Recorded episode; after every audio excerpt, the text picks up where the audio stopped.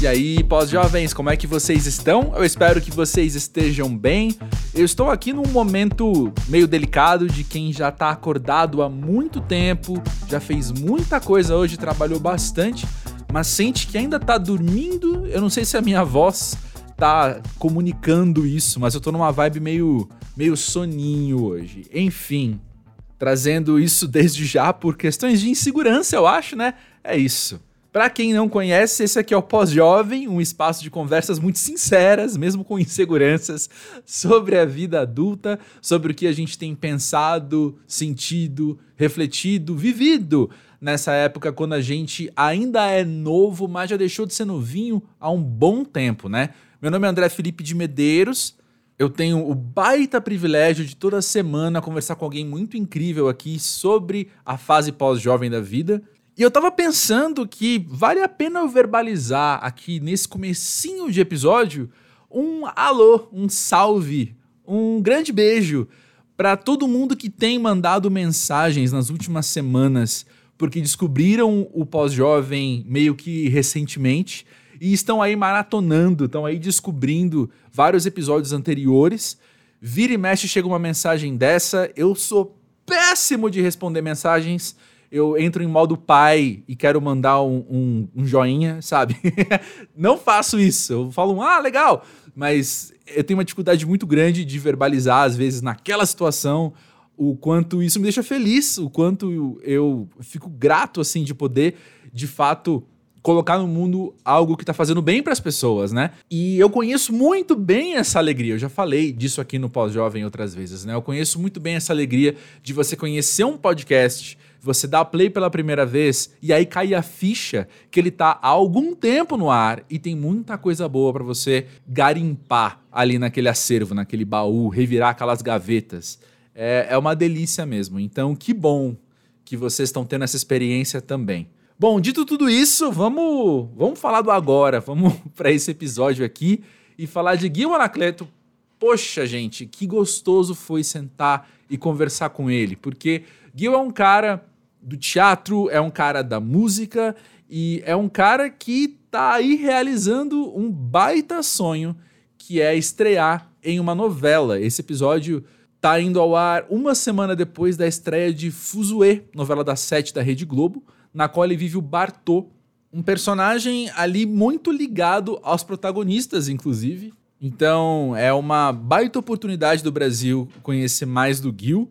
Ele que já teve visibilidade na página Quebrando o Tabu por um bom tempo e pode focar agora nos talentos cênicos dele, talentos dramáticos dele, em um personagem que também abraça os dons musicais que ele tem. Ou seja, massa demais. Guil é daqui de São Paulo, assim como eu.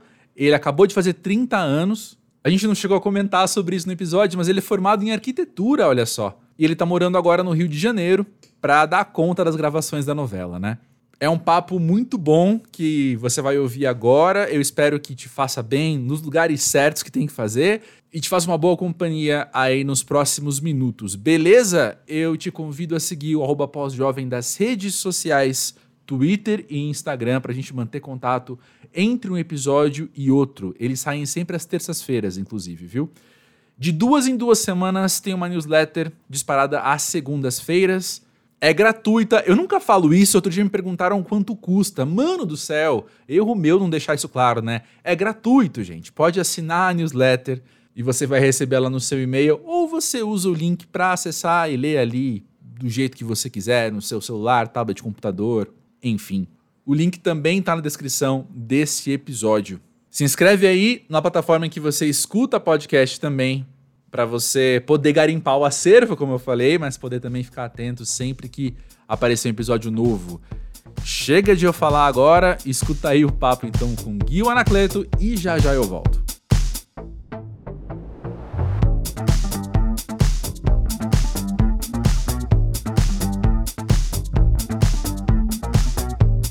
Gui Anacleto, conta pra gente, pra você, o que, que é ser pós-jovem? Olha, eu acho que ser pós-jovem é você conseguir aproveitar a vida é, com consciência hum. e com bom senso que você não tinha quando você era jovem. Aham. é basicamente isso, assim. Porque quando a gente é jovem, a gente é, quer curtir, quer viver, mas a gente não tem a experiência, não tem a maturidade, né? Eu acho que essa fase da é, pós-juventude é a fase que você consegue entender um panorama mais geral da vida, e aí você consegue falar, tá, agora eu vou curtir sabendo disso, disso, disso, com essa maturidade que na época eu não tinha para viver. Então, acho que, na verdade, a gente consegue curtir melhor a vida na, na pós-juventude. É, acho que os ouvintes mais assíduos do pós-jovem notaram uma familiaridade na sua fala, assim, não nas palavras, mas num conceito geral, assim, mais abstrato mesmo, porque eu acho que muitos dos convidados ou as conversas no meio dos episódios assim vão para esse lugar do putz, que bom uhum. que a gente tem pique, que bom que a gente tem tempo para frente para viver e que bom que a gente já acumulou aí, ó, um, um olharzinho mais mais sagaz. Mais experiente. Não é, é? Exato. Nossa, assim, faz muita diferença. E eu tô sentindo muito isso. É, coisas que eu vivo hoje na minha vida que, na, que quando eu era mais jovem, eu tenho certeza que se eu estivesse vivendo isso com uma idade um pouco menor, uhum. eu não teria essa experiência e essa desenvoltura para lidar com a vida que eu tô tendo hoje. Tá. Então, tudo acontece quando tem que acontecer, né? Sim, entendo, concordo. E tem muita coisa. O que a gente começou aqui antes de gravar, eu falei, né? Tem muita coisa que eu sei que a gente pode conversar, porque você tá vivendo hoje muita coisa. Eu acho que para começar, Sim. fazendo jus ao pós-jovem, essa introdução ainda de episódio, assim, eu acho legal te perguntar. Fazer 30 anos, para você, como é que foi? Foi algo tranquilo? Teve aquela crisezinha básica? Teve uma crise zona? Não, não teve crise, sendo muito sincero, uhum. porque eu sempre tentei encarar a vida como aquela frase de idade é só um número. Uhum. Uhum. É, e eu sempre. E, e, e a minha vida se, foi muito diferente da vida dos meus amigos. Tipo, as minhas experiências foram diferentes, porque eu fiz faculdade e os meus amigos seguiram no ramo da, da minha faculdade e eu não. Certo. E eu fui por outro caminho, eu tinha outros, outros focos, outros objetivos.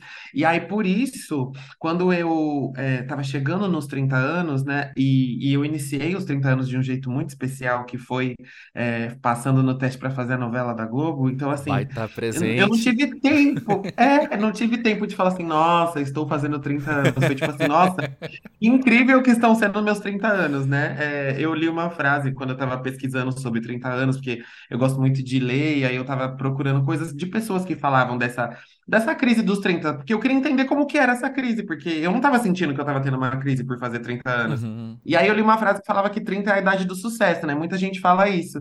E eu falei, realmente, porque eu tô começando com 30 anos numa novela da Globo, então claramente meus 30 anos estão sendo maravilhosa. Muito pelo contrário, eu tô muito feliz. Estou tendo zero crises com 30 anos. Eu tô sendo só muito grato muito feliz. Sim, eu não tive crise também em 30 anos, tá? Para mim também a idade acaba sendo só um número, então para condizer com outras coisas que eu já disse aqui no podcast, que é sincero, eu não tive crise também. Também sempre encarei com esse com essa abertura apenas e e acho que focando, não, não na ingenuidade de falar, vamos focar no lado positivo, mas assim, olhando para as coisas positivas, no meu caso, nunca foi tão grande quanto realizar um sonho, como foi pra, como tá sendo para você. Uhum. Mas eu sempre olhei para uhum. isso falando, mas olha só, olha a experiência, olha mais uma conquista, olha mais uma possibilidade, olha como eu sei agora fazer algo que eu não sabia fazer 10 anos atrás. Então assim, Exatamente. assim, sempre olhei para isso falando, tá, meu, tá da hora. E quando chega a gente aqui no pós-jovem de 50 anos, contam a mesma coisa pra gente, sabe? Virar e falar, não, mas agora aos 50 eu faço coisas que aos 40 eu não dava conta. Eu falo, mano, Exatamente. Ótimo. Eu acho que tem, tem muito isso, né, da, da nossa maturidade, né? Quando a gente vai amadurecendo de, no decorrer da vida, a gente vai ganhando experiências que a gente só vai ter. É, é porque eu digo que maturidade não tem a ver com idade, tem a ver com experiência. Tem gente muito jovem que já passou por muita coisa na vida Uhum. e acaba amadurecendo muito mais rápido do que gente que tem, sei lá, 30, 40 anos e não teve tantas experiências assim É. para ter essa maturidade. E eu tive uma questão na minha vida também que a minha, a minha sexualidade. É, eu entender, eu aceitar minha sexualidade foi é, tardio, entre aspas, porque não existe tempo para isso, mas assim, eu uhum. demorei um tempo, né? Eu uhum. sempre soube, mas eu demorei um tempo para para absorver isso, entender e me aceitar do jeito que eu era. É, e esse lance de realizar meu sonho aos 30 é, também foi uma coisa que foi um grande processo na minha vida. Então, é, eu sempre falo que eu estou vivendo uma juventude tardia na minha vida.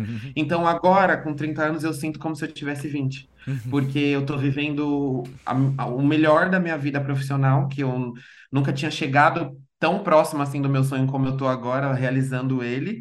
e porque hoje eu me amo e me aceito do jeito que eu sou. Então, hoje eu não tenho amarras, eu não tenho nada que me prenda. Então, eu acho que os 30 anos estão sendo muito mais saborosos para mim do que foram os 20, por exemplo. Caramba, massa demais. E você já tem, talvez essa pergunta de fim de episódio, mas eu quero já trazer aqui porque tá na minha cabeça agora. E ah. você tá aí com. A gente tá gravando esse episódio na semana em que saiu o Fuzue. É, tipo, incrivelmente novidade. E é claro que eu quero ouvir mais sobre isso já já. Mas você tem olhado para a posição que você tá de ter vivido essas coisas, ter compreendido essas coisas e saber que tem gente mais nova olhando para você e aprendendo contigo? Nossa, eu até arrepiei de, de receber essa pergunta, porque quando eu passei na novela, é, quando eu passei no teste da novela, uhum. é, uma das primeiras coisas que eu pensei foi tipo assim: caraca, eu vou ser a representatividade para os meus priminhos, para os filhos dos meus primos, que eu não tive na minha época. Tipo assim, eu fiquei uhum. muito ansioso, é, até de, um, de uma maneira, pode ser, pode até parecer vaidoso, mas não é nesse lugar de vaidade. Hum. Mas eu fiquei muito ansioso pensando em como seria os meus priminhos chegando na escola e falando, meu primo tá na novela. Tipo, eu tenho muitos, me, me, ah, meus primos são mais velhos que eu, né? Sei. Então eles tiveram filhos por agora, então os filhos deles têm tipo três, quatro anos, então eles estão nessa fase de começar na escolinha e tal. E eu falei, caraca, eu vou ser uma representatividade para os meus priminhos que eu não tive na minha época. Uhum. E que delícia, que, que especial isso, assim. E, e, e tá nesse lugar, assim, é uma grande responsabilidade, mas é um presente, assim, é uma honra poder estar tá numa novela que, inclusive, tem um elenco negro, assim, é, praticamente 50% da novela é composta por pessoas pretas. Uhum. É, Brasil, né? É Brasil é isso, né? Brasil. Exatamente. E não são pessoas pretas que estão em um lugar de serviço, por exemplo. São hum, pessoas pretas que estão existindo assim como qualquer um de nós. Entendeu? Uhum. Que, que são donos de loja, que são gerentes, que são artistas. Não é, né? Não, não minimizando nenhum tipo de trabalho, né? Porque Sim. todos os trabalhos são dignos e válidos. Sim, não, mas a claro, gente sempre claro, foi colocado claro. em lugar de serviço, Exato. né? Sempre foi colocado em posição de serviço. Exato. Não, eu lembro, eu criança, assim, na novela tinha um ator negro, dois e eram na posição de serviço uhum. apenas, né? E quando, Exato. sei lá, se não fosse, não, não tem nenhuma opção de não ser. Claro que ia ser. Sei lá o que eu ia falar é, aqui agora, mas não vou nem construir o raciocínio. Assim, é. Continua. Exato. Então, então assim, é, eu não tô conseguindo raciocinar muito, assim, como a Sim. novela estreou essa semana, eu tô falando com meus amigos que a ficha ela ainda não caiu, e assim, ela tá uhum. demorando muito para cair. Uhum. Eu não sei se isso é bom, se isso é ruim, eu sei que eu tô vivendo, assim. É, depois de um tempo que eu passei das gravações, eu, eu meio que naturalizei, normalizei, porque aquilo vai se tornando parte do meu cotidiano. Então, hoje para mim já é um pouco natural uhum. Gravar com essas pessoas que eu sempre vi na TV uhum. é, e que eu tô vendo todos os dias, né? A gente vai normalizando. Mas, assim, te dizer que eu, que eu já é, entendi no meu intelecto e, e principalmente emocionalmente que eu sou um ator da Globo e que eu, que eu tô sendo essa representatividade para todas essas pessoas eu, sinceramente, ainda não consegui e ainda acho que vai levar um tempo para eu conseguir assimilar tudo isso, porque a novela acabou de começar, é. né? Eu vivi todo esse processo, desde maio a gente está trabalhando na novela, e aí só agora foi pro ar, e aí agora que eu tô começando a entender. Uhum. Assim, aos poucos, eu acho que ainda vai levar um tempinho. É, a, do lado de cá, quando eu ouço isso, eu fico pensando que é um mecanismo de defesa seu também. Porque se você parar agora, no meio de ritmo de gravação, no meio de tanta coisa acontecendo, você tá morando numa cidade nova, você tem tanta coisa para dar conta. Se você parar, não, vamos aqui meditar na minha responsabilidade. Acabou. Você não dá conta de é. viver. então acho que Exatamente. é isso. Você coloca ali do ladinho e fala, já já a gente volta e vamos viver. É, e eu acho que eu acho que isso é muito natural também, esse lance de, da, da, da responsabilidade. Tipo assim, ah, eu, eu estou sendo uma, é, uma figura de representatividade para crianças que estão me assistindo. Uhum. Eu acho que isso tem uma naturalidade muito gostosa que a novela está me proporcionando também, por ser uma personagem que não está nesse lugar de serviço, sabe? Total. Eu sou diretor de teatro no, numa casa de shows, eu sou professor de teatro numa ONG para crianças. Então tem todo esse, esse, esse contexto contexto que a novela está me proporcionando que, que naturalmente está tirando desse lugar da responsabilidade, tipo assim, eu preciso é, me. Eu preciso olhar para isso e ter essa responsabilidade porque o texto está me servindo isso. Justo. Então, naturalmente, eu estou Perfeito. sendo essa representatividade sem ter que me preocupar se eu estou sendo ou não, porque o texto está me servindo isso. O É. texto muito inteligente, inclusive, do Gustavo Reis, que é um querido. Mas tô só fazendo o meu trabalho, né? Tá... Exatamente, estou só cumprindo meu papel e deixando a sociedade de seguir. Porque tem isso também, né? É. A gente acaba se cobrando muito. Eu acho que só É. do fato de eu estar nesse lugar já é muita coisa. Já é muita coisa para eu lidar. Então, assim, se eu fosse me cobrar de ser essa representatividade, tipo, o que eu posso fazer, o que eu não posso fazer, como eu tenho que agir, eu acho que, isso- que, que, che- que chega até ser um lugar um pouco tóxico para pessoas pretas de, de absorver essa responsabilidade para si, sabe? Não foi a gente que inventou o racismo, né? Então não é a gente que tem que, que lidar com ele sozinho. Exato. Então é um pouco nesse lugar, assim, eu tô vivendo, eu tô muito grato, tô muito feliz de ser esse, esse, esse canal, que venham muitos mais depois de mim, porque muitas pessoas correram muito, assim, fizeram várias maratonas para que hoje eu pudesse andar, Uhum. porque eu acredito que eu tô andando hoje fazendo a novela, teve gente que correu, Lázaro Ramos, Thaís Araújo, Tony Tornado, tanta gente assim, Uhum, e uhum. aí vai ter muito mais gente que vai vir atrás de mim que, que assim, abriram portas para mim, eu tô arrombando essas portas que abriram, e vai ter muita, muito mais gente que vai passar por trás dessas portas aí. É isso aí, é isso aí. Estamos construindo, estamos construindo isso. Eu ia Tamo desabafar aqui uma coisa, mas acho que você já, já até deu conta do, do meu desabafo, assim. Mas eu, eu ando com uma preguiça absurda com a birra que certas pessoas têm com o termo representatividade, por exemplo, ou com o conceito representatividade. E eu me sinto assim, numa preguiça absurda de ter que lidar com isso. E tipo, gente, não é de agora que a gente tá falando disso. Sabe? Não é agora que a gente tá falando que. Não, é preciso ser visto, é preciso estar nesses lugares. E, e, e eu logo falei, quando você falou, né, 50% de. Mais 50% da, do elenco é de pessoas pretas. Eu falo, é, o Brasil é exatamente isso. Então, assim, o Exato. Brasil, se tem 30% de pessoas pretas e o Brasil tem 53%, se eu não me engano, depois eu checo e trago Uhum. aqui, É. na, na novela, na peça de teatro, onde for, não é o Brasil que tá ali. Tipo, não é. Eu tô vendo Exato. outra coisa, eu não tô vendo o Brasil. Então, assim, é, é uma matemática tão óbvia, é uma lógica tão fácil de entender. É que eu acho que tem um lance também desse, desse, dessa birra que as pessoas têm com representatividade, que é assim, é, a representatividade, ela faz diferença na sua vida? Se ela não faz diferença na sua vida, assim, tipo, pra você, Uhum. aí você realmente vai achar que é, que é uma baboseira. Agora, Uhum. se, se no meu caso, por exemplo, que sempre quis ser ator e dificilmente eu encontrava uma pessoa que me representasse na TV, isso faz toda a diferença. Então, geralmente, quem tem essa birra, ou é porque não entendeu, ou é porque nunca precisou é, e da representatividade para se sentir aceito e para sentir que aquilo era possível, que aquilo era, que, que era capaz. Quando eu era pequeno, eu sempre quis ser ator, desde muito pequeno, desde que eu me conheço por gente, eu assistia a novela e pensava que eu queria estar ali naquele lugar. Sim. E aí eu tinha uma preocupação que era, eu não vejo pessoas como eu nesse Vixe, lugar, então não será é que esse mim. lugar é para mim? Aí, ó. Entendeu? Então, por isso que a representatividade é tão importante. Porque hoje eu tô nesse lugar e aí eu sei que os meus priminhos vão olhar e vão assistir e vão pensar assim: poxa, se eu quiser estar nesse lugar, eu posso. Porque tem Aí. pessoas como eu lá. Por exemplo, você vê a, a, a Ariel do, da- do, do, Uhum. do filme da Pequena Sereia que foi lançado agora. Poxa, quanto tempo a gente demorou pra gente ter esse tipo de representatividade no cinema? Exato. Cara, é é muito simples. As pessoas que acabam criando uma. é, colocando empecilhos porque não, não faz diferença na vida delas, né? É, ou, ou, vou trazer aqui e. É isso aí, gente, ó. Sou homem, cis, branco, blá blá blá. Vou trazer aqui. O que eu observo também em conversas, inclusive com amigos meus, é que causa um empecilho na minha vida no momento em que eu percebo que uma estrutura na qual eu tenho sim a palavra aí que dá preguiça também, privilégio, tá sendo Uhum. aí abalada. Peraí, peraí, É, peraí. exatamente. Quer dizer que. Não quer dizer que eu tenho que abrir mão do meu espaço Aham. que foi me dado para que outras pessoas possam usufruir desse espaço. Eu tenho que dividir essa atenção que sempre foi minha. É. É esse o pensamento que eles têm. É, e aí eu falo assim, não, amigo, você trabalha com TI, você nem é ator e você tá com birra que uma uma mulher preta tá sendo uma sereia, que é um bicho que nem existe, sabe? Tipo, Exatamente. fica Exatamente, tranquilo, cara, fica tranquilo. Nossa, isso me deu, isso me deu um estresse tão grande na época, porque eu lembro que eu conversei com uma pessoa que falou assim, ai, eu tô, eu tô muito frustrada, eu entendo a representatividade, mas eu tô muito frustrada, porque no filme original era uma, era uma, a sereia era branca e, e o cabelo era ruivo, não sei o quê, e eu acho que não vai fazer jus à realidade. Eu falei, amor, a realidade é que a sereia não existe. Vamos começar por aí.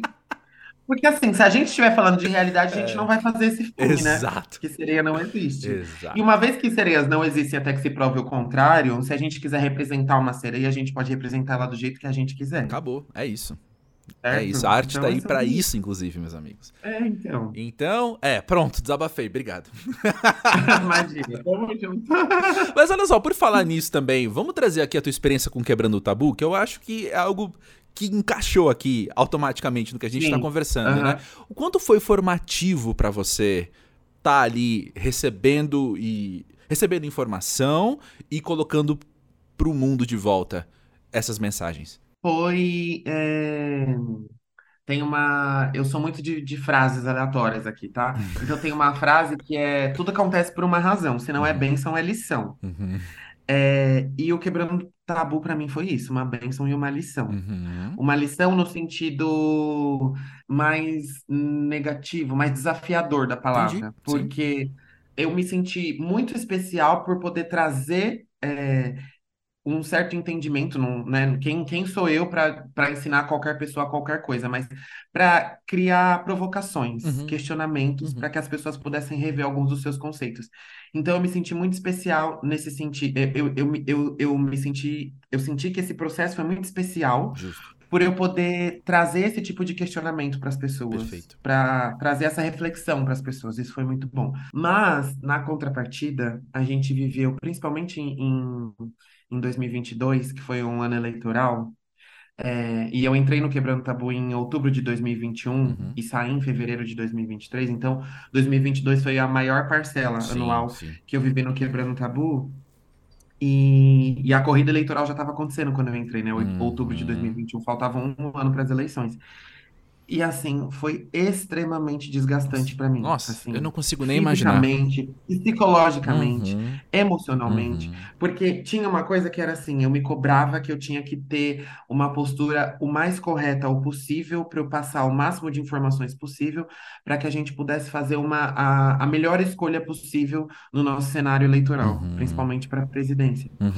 E então eu tinha essa cobrança. E aí, como eu era um, um comunicador dentro do Quebrando Tabu, eu Sim. comunicava informações, é, todos os dias eu tinha que estar muito a par de tudo que estava acontecendo no mundo. Então, assim, você junta ano eleitoral, pandemia, todo dia que você ligava a TV, né? Ainda tá- agora tá, as coisas estão melhorando, mas ainda assim, um Uhum. caso de LGBTQ-fobia, um caso de Uhum. racismo, um caso de feminicídio.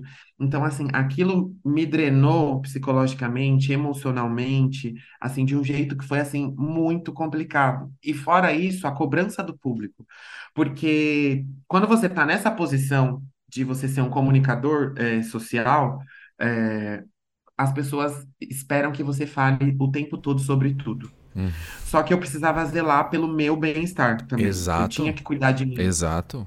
Então, às vezes aconteceu um caso é, de uma pessoa famosa que foi envolvida numa questão racial, como Uhum. foi um caso que aconteceu. Vale a pena citar, mas aconteceu isso. Uhum. E aí houve uma, um, foi, foi um caso de racismo e tal, e aí, tipo assim, a, a audiência, de maneira geral, dentro e fora do Quebrando Tabu, começou a me marcar. Ah, você não vai se posicionar? Ah, você não vai falar nada? Gente. Gente, o meu posicionamento com o racismo, ele se resume à minha existência. Só o fato de, de eu existir, eu já estou me posicionando racialmente. Porque Justo. todos os dias eu estou cobrado por ser um homem preto. Uhum. Então, assim, é, o que me drenava era que, assim, as pessoas não tinham noção do quão intenso era para mim ter que ler um caso de, é, que nem teve um caso, é, não lembro se foi 2021 ou 2022, de, um, de uma violência obstétrica, de um estupro, que um médico estuprou uma, uma mulher em trabalho de parto. Aquilo foi muito Caramba. pesado para mim. Primeiro, eu sou homem, eu não tenho que opinar sobre é, uma, uma questão de estupro, por exemplo. Eu tenho que me posicionar no sentido de tentar educar, né, tentar conversar e dialogar com os homens que estão junto de mim Sim. e que e que ocupam essa parcela na sociedade, mas eu não posso definir o que é feminismo. Sim, mas parênteses. Falar... Parênteses. A gente não precisa opinar sobre o que é crime, ponto. Seja racismo, Sim. seja estupro. A gente não tem que opinar. Não tenho que exato. opinar. Já tem uma lei. Não tem, exato. Ponto. É. E, e aí as pessoas me cobravam disso, tipo assim, ah, mas você não vai falar sobre isso? Ah. Cara, primeiro, Todo mundo tem lugar de fala, é uma coisa que eu gosto muito de falar. Uhum. Todo mundo tem lugar de fala. Uma pessoa branca tem sim lugar de fala dentro de uma questão racial, porque muitas vezes uma pessoa branca só, só vai entender outra pessoa branca, só vai ouvir outra pessoa branca. Uhum. O que a gente tem que entender é que existe uma diferença no protagonismo de fala. Exato. Eu, como homem, não tenho protagonismo de fala no, dentro do feminismo. Uhum. Então, é um assunto muito delicado eu, um homem, chegar numa plataforma como Quebrando Tabu, que tem milhares, milhões de seguidores, e falar o que eu acho sobre um caso de violência obstétrica e de estupro. Uhum. Entendeu? Uhum. Mas mesmo assim, eu fiz um vídeo endereçando, direcionando a, a minha fala diretamente para os homens, para que os homens pudessem entender ou refletir, pelo menos, sobre aquilo que estava sendo falado. Mas é muito intenso falar sobre isso. Nossa. E o Quebrando Tabu, por ser um veículo de direitos humanos, é basicamente sobre o que a gente fala. Então, assim, no meio da pandemia, coronavírus e, e, e eleição, eu estava com a minha cabeça, assim, completamente insalubre, assim. Foi um processo muito difícil psicologicamente para mim. total. E as pessoas me cobravam, e era muito difícil, as pessoas me cobravam o tempo todo. Todo caso de racismo, as pessoas falavam, ah, você não vai falar nada sobre isso? Gente, eu não tenho que falar nada sobre isso. Uhum. Eu não tô aqui para ensinar, eu não sou, eu brinco que eu não sou o wiki preto de ninguém, sabe? Para dar informações sobre racismo. É. Você quer entender, você quer aprender sobre racismo, você não tem que perguntar para uma pessoa preta, porque isso é violento. Uhum. A gente tem que ficar relembrando aquilo que a gente vive e ensinando as pessoas. Ainda mais na era da informação, né? Exatamente, cara. Abre seu celular, vai ver um vídeo no YouTube, sabe? Vai ler uma matéria, vai é, pegar um livro, vai pesquisar um artigo que fale sobre, que indique livro, sabe? Ninguém tem obrigação de ensinar ninguém a nada. Eu sou muito a favor do diálogo, 100% a favor do diálogo. Sim. Eu gosto muito de conversar e dialogar com pessoas que estão abertas ao diálogo, porque nem todo mundo tá. Uhum. E eu sou muito a favor do diálogo, porque quando você dialoga, você consegue expor a sua opinião e deixar na mão da pessoa a lição de casa dela entender e se aprofundar naquele assunto. Uhum. Mas agora dizer que eu tenho obrigação de te ensinar, de te... ah, mas eu sou racista, eu não, ah, mas ninguém nunca me ensinou que, que é, é como não ser racista, meu filho. Ninguém tem que te ensinar, ninguém tem que nada. Uhum, Vá você uhum. pesquisar aí atrás. Eu, como homem, tento me informar o máximo que eu posso na, na questão do, do feminismo. Uhum. Por que, que uma pessoa branca não pode se, se, se informar na questão racial Perfeito. também? Perfeito. Entendeu? Uhum. Mas assim, foi muito gostoso ver o Quebrando o Tabu no, no, no lado do carinho do, da, da, da, audiência também, de me dar força de falar, nossa, assim, uma coisa muito linda que aconteceu foi que um pai veio conversar comigo falando que ele estava com muita dificuldade de lidar com a sexualidade do filho dele, porque o filho dele se assumiu para ele, uhum. né? É, contou para ele sobre a sexualidade dele, uhum. e o filho dele ficava falando constantemente para ele que ele não amava ele, tipo, que o pai dele não amava ele por isso. E ele falou: Nossa, mas eu canso de falar para ele que eu amo ele e eu não tô conseguindo é, mostrar para ele, para ele entender isso. E aí ele veio, tipo, buscar conselho comigo. E isso foi muito gostoso, porque, assim, é, eu já estive na pele desse filho, né? Eu já estive, uhum. eu já uhum. fui uma pessoa que teve medo de contar para as pessoas sobre a minha sexualidade com, com, com medo de não ser aceito. E aí eu, com muito cuidado e muito carinho, porque eu não, não sou um profissional, é, não sou um psicólogo, um terapeuta, nada do tipo, mas eu falei para ele, é, baseado na minha experiência, nenhuma palavra que você diga vai fazer tanta diferença quanto as suas atitudes. Então, se ele não está se sentindo amado, talvez não sejam as palavras que você esteja dizendo, mas talvez sejam as atitudes que você é, esteja tomando ou deixando de tomar, que tenha, é, estejam deixando ele desse jeito. E aí ele Total. me agradeceu, falou que foi muito lindo, que foi muito especial ter essa conversa comigo. Então, o Quebrando Tabu me proporcionou muitas coisas gostosas, assim, também. Foi muito, foi um, um processo muito legal, assim. E, e parte da equipe, principalmente a equipe criativa do Quebrando Tabu, que foi com quem eu mais tive contato, Sim foi muito especial, assim. Eram, é, são, são amigos que eu levo para a vida até hoje, assim. A gente tem um grupo, a gente conversa, a gente troca, a gente marca rolê e tá sendo muito gostoso, assim. Tipo, que delícia. esse pós tabu. Sim. Eu acho também que você ainda vai digerir todo esse período ao longo do tempo. Primeiro, porque Sim. você saiu dele para entrar num outro furacão, quer se mudar de cidade, quer começar um trampo novo, que é tudo isso acontecendo, então você não tem tempo para isso mas também por, pela intensidade mesmo, né? Acho que pela intensidade mesmo. É. Tem coisa que como a gente tava falando lá no comecinho de ser pós-jovem, né? Tem coisa que a gente não percebe que é uma lacuna de experiência nossa pra gente dar conta de alguma coisa. Então, com o tempo, uhum. você vai adquirindo experiência falando, nossa, inclusive agora eu entendo Sim. melhor aquele estresse ou aquela alegria, né? Total. É, eu passei no teste da Globo em dezembro de 2022. Uhum. E, e eu fui demitido junto com a equipe do Quebrando Tabu em fevereiro de 2023. Então, no meu processo de dezembro, eu já estava na ideia de me desligar do Quebrando Tabu, porque eu ia é, trabalhar na Globo e não ia ter tempo de fazer as duas coisas. Então, eu comecei nesse processo. E aí calhou que teve essa demissão em massa no Quebrando Tabu, e aí como a minha cabeça estava ocupada com esse processo de é, estou me ligando na Globo e me desligando do Quebrando Tabu, e aí teve a demissão, aí a gente teve que lidar com, com essa ideia, uhum. a preocupação com os meus amigos uhum. e tudo uhum. mais, e ao mesmo tempo, de certa forma, um alívio por eu não ter tido que abandonar. Tava pensando né? nisso. Apesar da frustração de ter sido demitido, um alívio de, de não ter que me preocupar com isso. Sim. É, e aí o processo da, da, da, entrada na novela, então, assim, é, foi isso que você falou, eu não tive tempo de, de associar tudo. Então, agora, aos poucos, as coisas estão sendo ajustadas na minha cabeça. Tipo, o que, que foi o meu processo no Quebrando Tabu, uhum. o quão especial ele foi pro meu, pro meu crescimento pessoal e profissional. Uhum. Então, isso tudo vai, vai fluindo aos poucos, né? E a gente vai fazendo essas, essas sinapses, essas associações aos poucos na nossa vida, né? Então, a novela, acho que daqui uns dois anos, talvez eu comece a entender. É. a gente estava falando aqui do texto termo representatividade e vários termos chave surgiram aqui ao longo da nossa conversa. Eu quero trazer mais um, então, aqui. Tá. Para te perguntar como é que você tem vivido esse termo ou não. Né, que é a questão do tá. ativismo, ou ser um ativista. Uhum. É, faz parte da sua nomenclatura quando você pensa em você? Eu acho, é, vou ser muito sincero com você, eu nunca pensei, pensei assim, tipo, nossa, sou um ativista. Uhum. Pode ser que eu seja, tá? Eu não quero me colocar esse, esse título, porque eu nunca me aprofundei para pesquisar, assim, tipo assim, qual é a função de um ativista. Tem Super até aquele entendo. negócio do. Tem até aquele negócio que eu esqueci o nome, que é um negócio de personalidades, que você faz um teste, responde um monte de perguntas os e te dá uma, a sua personalidade. Isso, uhum. os arquétipos. E nos arquétipos eu sou o ativista. Ah, eu sou o diplomata. eu falei, faz, é. É, faz super sentido que eu seja, né?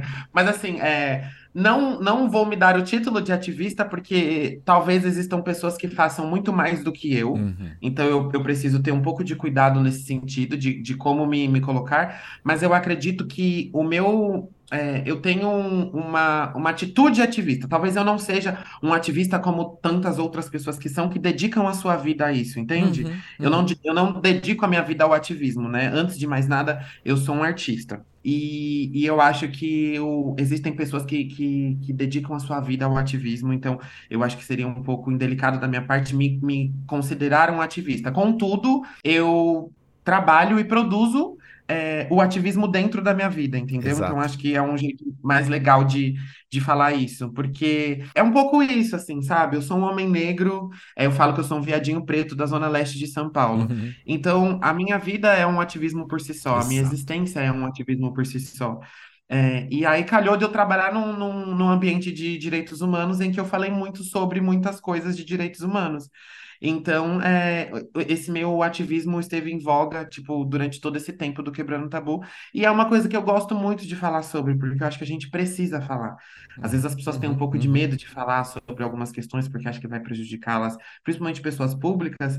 Mas eu acho que, assim, é, eu passei boa parte na minha, da minha vida no anonimato, né? Agora que eu tô começando a ter um reconhecimento maior, midiático, social e tudo mais. Uhum. E, assim, é, sempre foi uma urgência da minha vida. E talvez eu tenha demorado tanto para chegar onde eu tô, porque não tiveram tantas pessoas que falaram sobre isso. Então agora eu quero falar porque eu quero que outras pessoas tenham um caminho mais tranquilo, sabe? Total. Em outras palavras, você não se coloca como ativista, mas se alguém te chamar de ativista, não te ofendeu.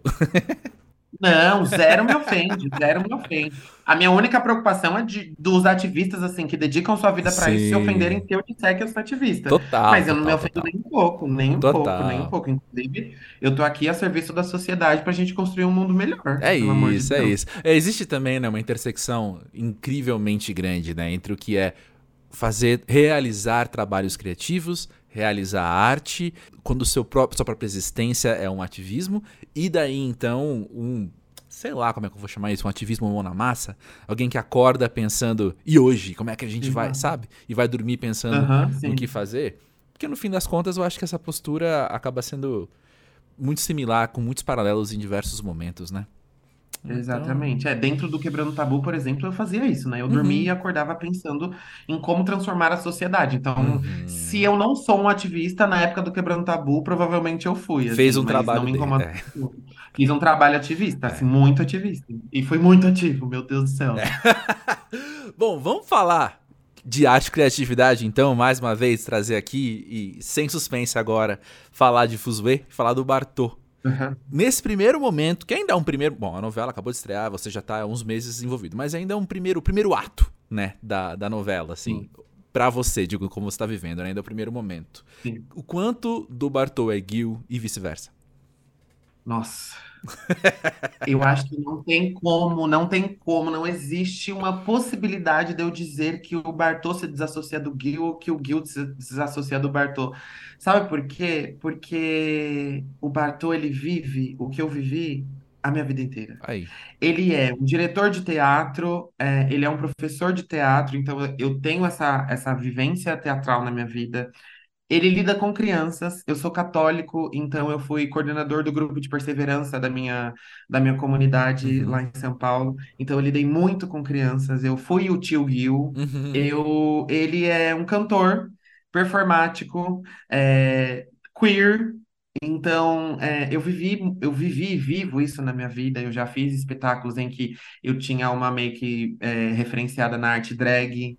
É, Uhum. nos meus aniversários eu super me monto, também não gosto de falar que eu sou uma drag queen, porque eu acho, eu respeito muito a, esse trabalho, essa, essa produção artística, mas eu gosto muito de me montar nos meus aniversários, eu uso fantasia, ponho lente de contato, coloco aplique no cabelo e uma maquiagem super extravagante, fantasia e tudo mais, que eu amo, é, que, é- que faz parte dessa minha essência queer. Uhum. É, e assim, muito do que o Bartô é, eu tenho. Eu, eu costumo dizer que ele é só mais. Eu acho que é, eu tenho uma rede de apoio muito boa. A minha família é muito boa comigo, os meus amigos são incríveis comigo. E o Bartô, é, no texto, ainda não, não sei se vai, mas ainda não aprofundou um pouco da história dele, do, do, do passado dele, se ele, se a Uhum. família dele cuidava bem dele ou não. Então eu sinto que o Bartô, ele tem um pouco esse lado mais independente do que eu, assim. Entendi. Eu sou uma pessoa muito emotiva e muito família. E o Bartô é essa pessoa que ele fala a verdade, assim, ele joga a realidade, doa quem doer, vai que vai, mas não no sentido de que ele quer machucar, mas no sentido de que ele fala o que você precisa ouvir, não Uhum. necessariamente o que você quer. Ele é Uhum. muito conciliador, assim, ele gosta muito de dar conselho, de ajudar as pessoas. Ele tem o coração do tamanho do planeta Terra, assim, Uhum. e tá sendo muito gostoso construir esse coração com ele, assim. Tô pegando várias coisas do Gil e emprestando pro Bartô e tá sendo muito bom essa troca. E ele tá me dando muita coisa também. Então é isso que eu tô que, que eu digo assim, tipo assim, é, quando eu comecei a ler o Bartô e comecei a entender, eu falei, cara, esse cara sou eu. Assim, só que aí eu fui entendendo que é, ele tem muitas diferenças é, comigo também. É, Uhum. ele é bem menos emotivo do que eu sou, por exemplo. Ele é, ele joga muito mais com a realidade, ele tá muito mais ali no dia a dia. Ele tem muitas responsabilidades na vida dele. E eu acho que ele, que ele tem esse corre que eu vejo que é de artistas independentes que eu conheci ao longo da minha vida. Então eu Ah, digo que o sim. Bartô, ele é uma, ele é uma homenagem que eu faço para todos os artistas independentes, os que eu conheço e, e se eu posso dizer os que eu não conheço também. Que eu acho que ser artista no Brasil é isso, assim, sabe? Se você é um artista Uhum. independente no Brasil, é você ralar dia e noite e você viver um dia de cada vez e você se preocupar com, com o dia seguinte, só quando o dia seguinte chegar, porque você tem que viver aquele dia ali naquele momento, porque tem aquelas preocupações e aquelas urgências. E eu acho que o Bartão é um pouco isso, assim, sabe? Ele, ele, ele vive um dia de cada vez, porque ele não pode se dar o luxo de se preocupar com amanhã, porque ele tem que resolver os Uau. problemas dele, os BOs dele de É hoje. muito familiar E eu isso, acho é. que é isso é. É, então, é isso que é ser artista no Brasil, ser artista Exato. independente no Brasil. Tem muita gente que vive isso, eu vivi muito isso na minha vida. Então, hoje eu quero usar o Bartô para fazer essa homenagem e para chamar atenção para as pessoas, para que as pessoas possam valorizar mais a arte no Brasil, sabe? Porque a gente Uhum. tem a arte assim, a gente está mudando isso, mas ainda é muito desvalorizado.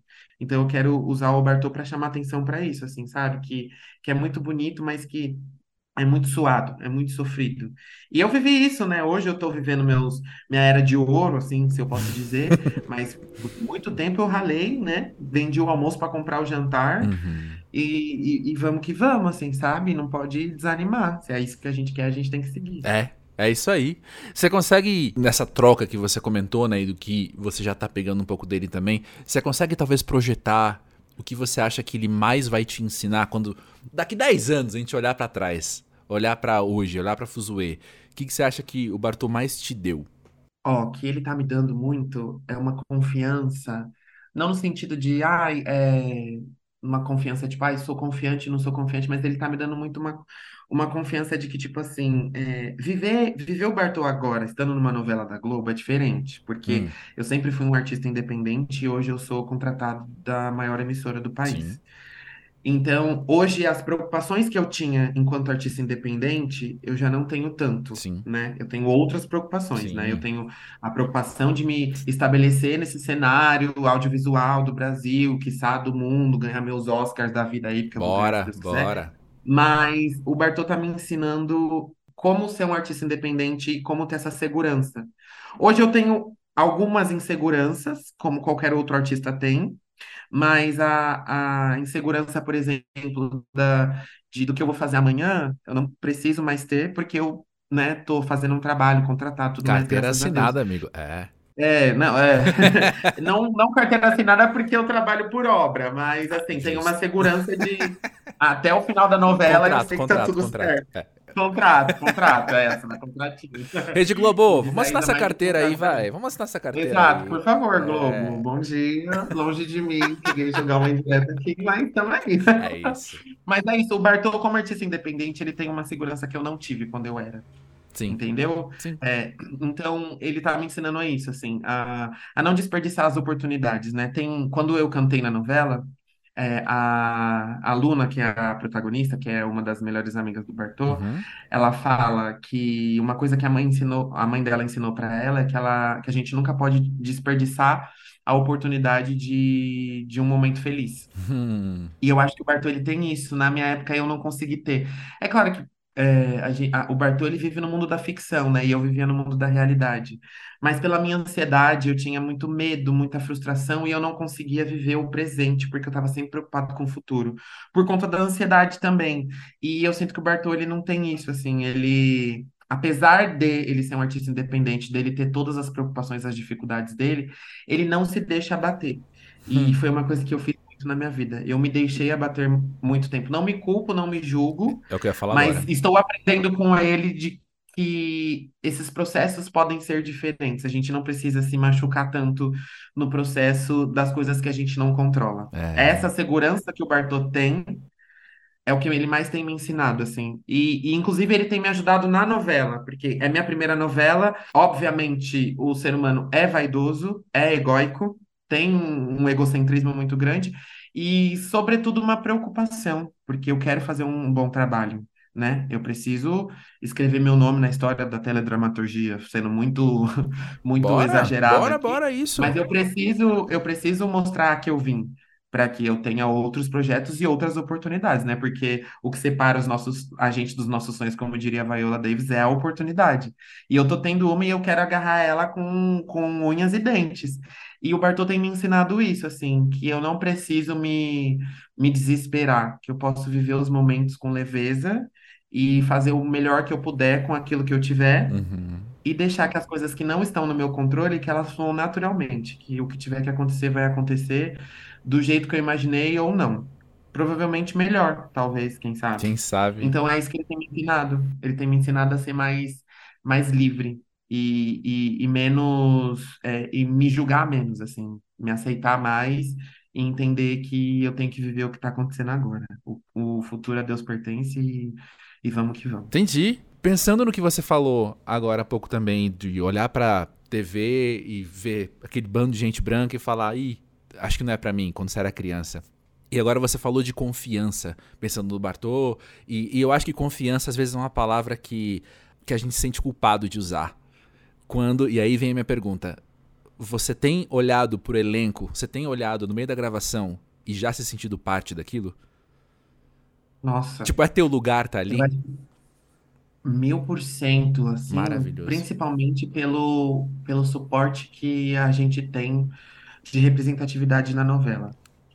A Maravilhoso. gente pegou o bastão de Vai na Fé, que foi uma novela assim icônica, Sim. que foi uma novela que tratou de muitos assuntos sociais, inclusive o racismo, que tinha Uhum. dois protagonistas, o casal principal eram protagonistas pretos. Então, é, eu acho que olhar para a TV, para o audiovisual de hoje em dia e ver essa representatividade, que eu acho importante a gente frisar, ainda não é suficiente, Justo, tá? Eu acho que justo. é Uhum. que é muito bom, é, é muito importante a gente dizer que ainda não é Tanto que a gente suficiente, fala sobre mas isso, né? Se a gente não falasse mais sobre isso, é porque já estabeleceu, tá tudo é certo. porque estaria natural, né? É, Então, é, o fato da gente olhar para uma novela e falar metade do elenco é negro já diz que ainda não chegamos lá. Mas Exatamente. estamos evoluindo, Sim, né? Não sim. sei se rápido ou devagar, mas estamos evoluindo.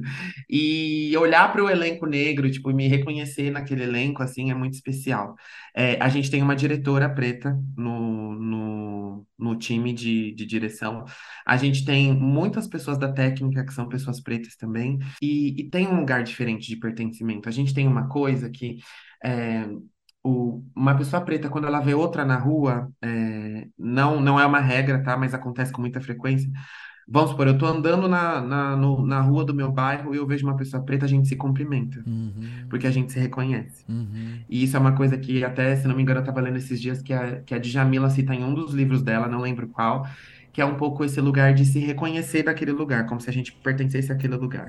Então, quando eu entrei no- pela primeira vez na, numa sala da Globo, que estava todo o elenco reunido, eu consegui olhar no olhar de cada um do- do- dos atores pretos que eles estavam se reconhecendo ali. A Zezé Barbosa, que é uma, que é uma atriz, assim, gigantesca, a Uhum. gente precisa fazer jus a Zezé Barbosa. Ela é uma atriz Uhum. gigantesca. É, e, e, inclusive, ela fez muitos papéis na vida dela, né? E, e ela nunca foi uma protagonista, não que eu saiba, tá? Posso, posso estar errado aqui, mas eu acho que ela nunca teve uma protagonista marcante, assim. E ela é uma atriz bizarra de boa, assim, monstruosa de boa, Uhum. celestial, digamos assim. Uhum. É, porque o talento dela não, não pode ser dessa terra, de tão boa que ela é. Ela deu uma Uhum. entrevista pro, pro É de Casa, né? Ela estava no É de Casa, no, acho que foi sábado agora. E ela falou o nome do elenco negro inteirinho da novela. Ela falou, é muito importante a gente falar Uau, sobre. Ela citou o nome de todo mundo do elenco. E assim, no dia que eu entrei numa sala com Zezé Barbosa, que eu olhei no olho dela e que eu me senti acolhido por ela, eu falei assim: eu tô aqui, eu mereço estar aqui e é meu direito estar aqui. É isso. Então eu não vou me apequenar por estar aqui.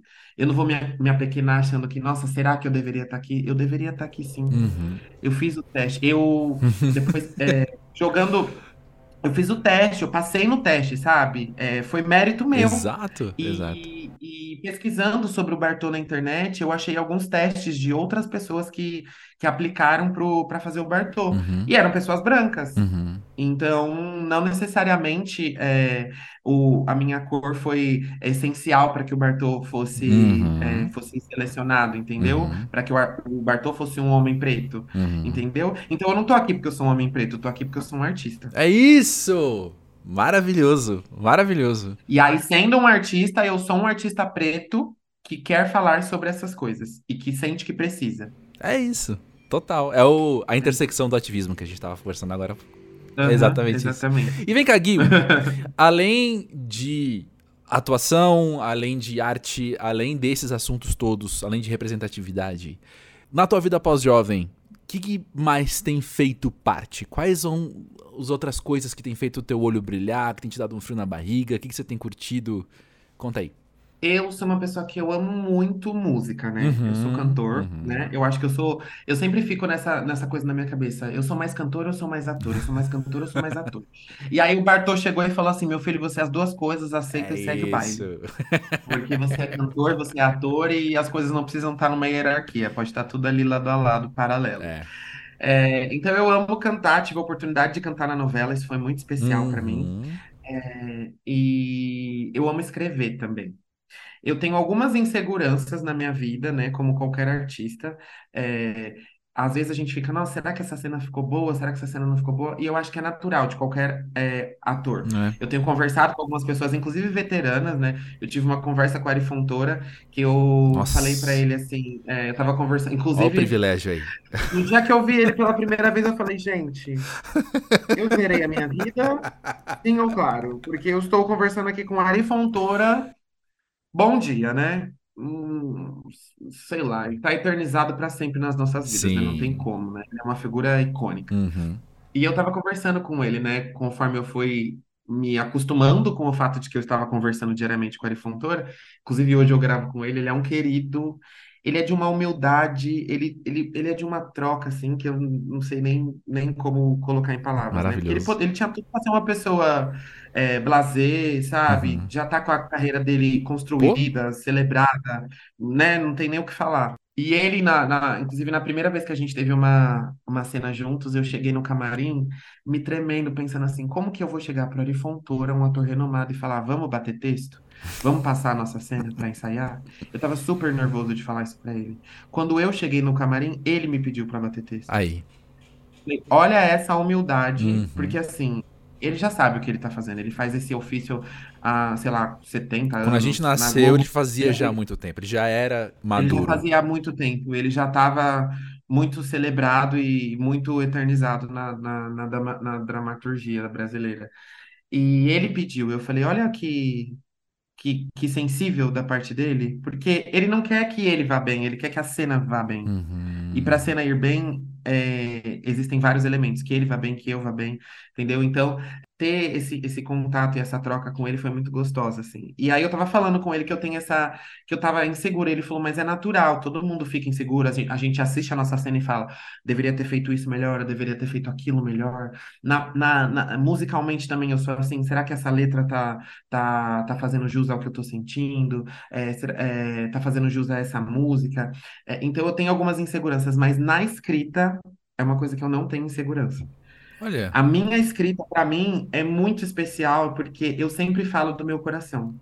E eu, eu sempre valorizo os meus sentimentos. Então, é, se você me disser, ah, eu não gostei dessa sua cena, eu vou me questionar. Se você me disser, eu não gostei dessa sua interpretação dessa música, eu vou me questionar. Se você me disser, eu não gostei desse seu texto, eu vou dizer, problema é seu, ele está ótimo.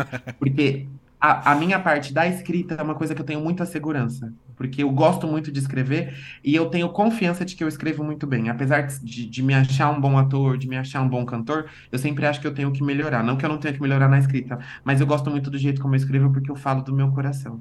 Então, não me. Assim, se você me perguntar qual que é uma, uma coisa que você faz com confiança, escrever. uhum. Então, é uma coisa que eu sempre estou fazendo. Se você abrir meu Instagram, todas as legendas da minha foto é um textão. Porque eu Eu não consigo fazer percebi. uma legenda de, de duas páginas, de duas, de duas linhas. Quando eu vejo, já fiz um textão. E eu gosto muito de falar para as pessoas o quanto eu, o que eu estou sentindo, o que elas significam para mim. Porque eu acho que é, o amor é a única coisa que quanto mais a gente dá, mais a gente recebe. Uhum. É, se você dá dinheiro para a pessoa, você fica com menos dinheiro. Mas se você dá mais amor para uma pessoa, você fica com mais amor, porque aquilo te faz bem. Sim. E eu acho que o amor é urgente pra gente. A gente precisa expressar o nosso amor o tempo todo. E eu sou muito, eu sou geminiano do último dia com um pezinho em câncer ali. Então eu sou um tagarela emocionado. Eu só sei falar e chorar. Basicamente essa é a minha personalidade. Eu só falo e choro. Eu sou muito emocionado. Então eu vou mesclando essas duas coisas aí. Isso e esqueci seu arquétipo. Eu sou ativista. Ativista, isso. É isso. Aí tá vendo? Aí já junta Junta tudo. tudo. Que eu falo, eu choro e eu defendo as pessoas e, sabe, sou coração e é sobre isso. E o Bertô deve ser a mesma coisa. Então pronto. Gui, eu acho que falar com você em qualquer momento histórico seria muito massa. Mas falar com você na primeira semana da novela no ar, com tudo isso tão fresco, foi incrivelmente delicioso. Obrigado por estar aqui no Pós-Jovem sendo você. Ah, eu que agradeço o convite. É muito gostoso porque, é, como eu sou um, um ator que está começando agora, assim, de, de ter essa visibilidade, eu acho que é muito importante a gente ter um espaço para ser ouvido. Porque às vezes a gente não é ouvido. A gente tem muito a dizer e não tem muitas pessoas para ouvirem a gente. Então eu estou muito grato e muito feliz de estar aqui. Muito obrigado pelo convite, inclusive, por ceder esse espaço para que eu possa mostrar a minha verdade, para que eu possa falar para o mundo quem eu sou e para que as pessoas possam conhecer um pouco mais de mim, entendeu? Porque eu acho que é isso. Tem uma, tem uma, uma. Quando a Viola Davis ganhou o Oscar dela, que é assim o, o maior ícone da minha vida em termos de atuação é a Viola Davis, assim, eu amo É, a segunda vez que você ela. cita ela hoje. É. Exatamente, não é à toa. É, eu amo muito a Beyoncé, não citei a Beyoncé ainda aqui, então estou falando o nome dela aqui só para todo mundo saber que eu amo a Beyoncé. Pra não ficar triste. É. Mas a é, pra ela não ficar triste, pra não ficar com ciúme da Viola Davis, que elas estão ali pau a pau. É, é Isa, é, Thaís Araújo, Viola Davis e Escolheu Beyoncé. bem, E a minha mãe. bem. Escolheu É, muito é bem, ó. o, o meu quinteto de mulheres pretas maravilhosas. E ainda tem a Lineker também, que eu amo muito. Mas é, a Viola Davis, quando ela ganhou o Oscar, ela falou assim: é, Eu virei artista e graças a Deus eu virei, porque a nossa profissão é a única que celebra o que significa ser humano. E eu acho que isso é muito lindo, Muito. é muito lindo porque eu tô aprendendo isso com o Bartô, entendeu? Que é, é, é isso, a gente celebra o que significa ser humano. E hoje com o Bartô eu celebro o que significa ser um artista independente, entendeu? É uma história que muitas vezes não é contada, né? E eu disse tudo isso justamente por isso, porque artistas independentes de maneira geral não têm muita voz. Quer dizer, tem muita voz, mas não tem muita escuta. Né, me, me, me, me reformulando aqui. Total. A gente tem voz, a gente, o que a gente não tem é escuta. E, e, e ser artista é celebrar isso. Então, que bom que eu, que eu tô fazendo o Bartô, que eu tô tentando trazer escuta para essas pessoas. E a escuta é muito especial. Então, muito obrigado por me ceder esse espaço de escuta aqui.